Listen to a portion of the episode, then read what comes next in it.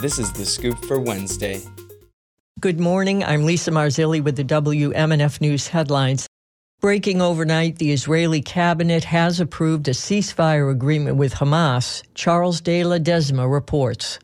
The truce marks the biggest diplomatic breakthrough since Hamas's October 7 rampage into southern Israel ignited the deadliest round of Israeli Palestinian violence in decades. Qatar, which mediates with Hamas, announced the truce without saying when it would begin. Its expected 50 hostages will be released in stages in exchange for what Hamas says would be 150 Palestinian prisoners held by Israel. Both sides will release women and children first, and the supply of humanitarian aid flowing into the besieged territory will be ramped up.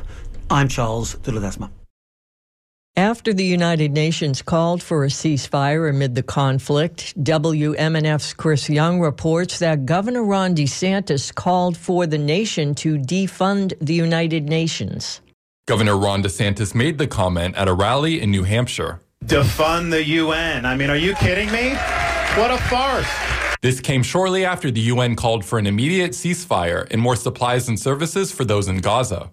Mathu Joyini is the UN representative for South Africa. We are deeply disturbed by the harrowing images of death, destruction, and turmoil which have engulfed Gaza as a result of Israeli bombardment of civilians, essential infrastructure, and places of worship. DeSantis pushed back against the call. There should be a ceasefire. Like, wait a minute, like they can attack you, then you have a seat, you're not allowed to fight back and, and, and the problem. This comes as an NBC News poll shows DeSantis' popularity at a historic low, with only 23% of voters having a positive view of DeSantis. For WMNF News, I'm Chris Young. Florida is facing a second lawsuit over its effort to disband pro Palestinian student groups. A lawsuit filed yesterday in federal court in Gainesville claims the state is either ignoring or does not understand First Amendment rights to free speech. The Council on American Islamic Relations is representing the University of South Florida chapter of Students for Justice in Palestine. The lawsuit argues that State University System Chancellor Ray Rodriguez's order to disband the groups because of a statement made by a national group is unconstitutional. Omar Saleh is lead attorney for CAIR Florida students who express their views because it's critical of Israeli government or because it expresses the need for Palestinians to be free, it does not make them anti Semitic, anti Jewish, it does not make them terrorists. And that's why this lawsuit was filed yesterday. This is not a Muslim thing, it's a constitutional thing. It's about preserving our First Amendment rights. The ACLU filed a similar lawsuit last week representing a University of Florida chapter of the student group. The University of Tampa and Hillsborough County Public Schools are under investigation by the U.S. Department of Education for discrimination.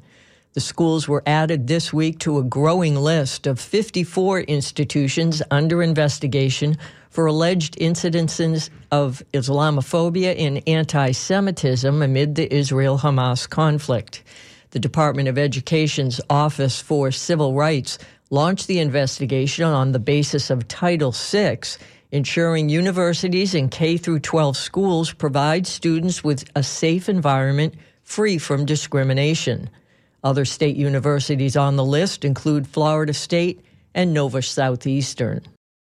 Meanwhile, the Orlando Sentinel is reporting that educators in Orange County have decided that the state's new law still allows public schools to honor parental request to have transgender students referred to by pronouns that match their gender identity, not their sex at birth.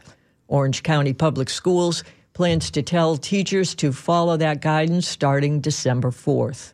It's going to be cloudy and breezy today with a high of 79 and a 50% chance of rain. Partly sunny and cooler with a high around 70 on Thanksgiving Day. Overnight lows will be in the upper 50s. I'm Lisa Marzilli with the WMNF News headlines. This is The Scoop, recorded at WMNF Tampa.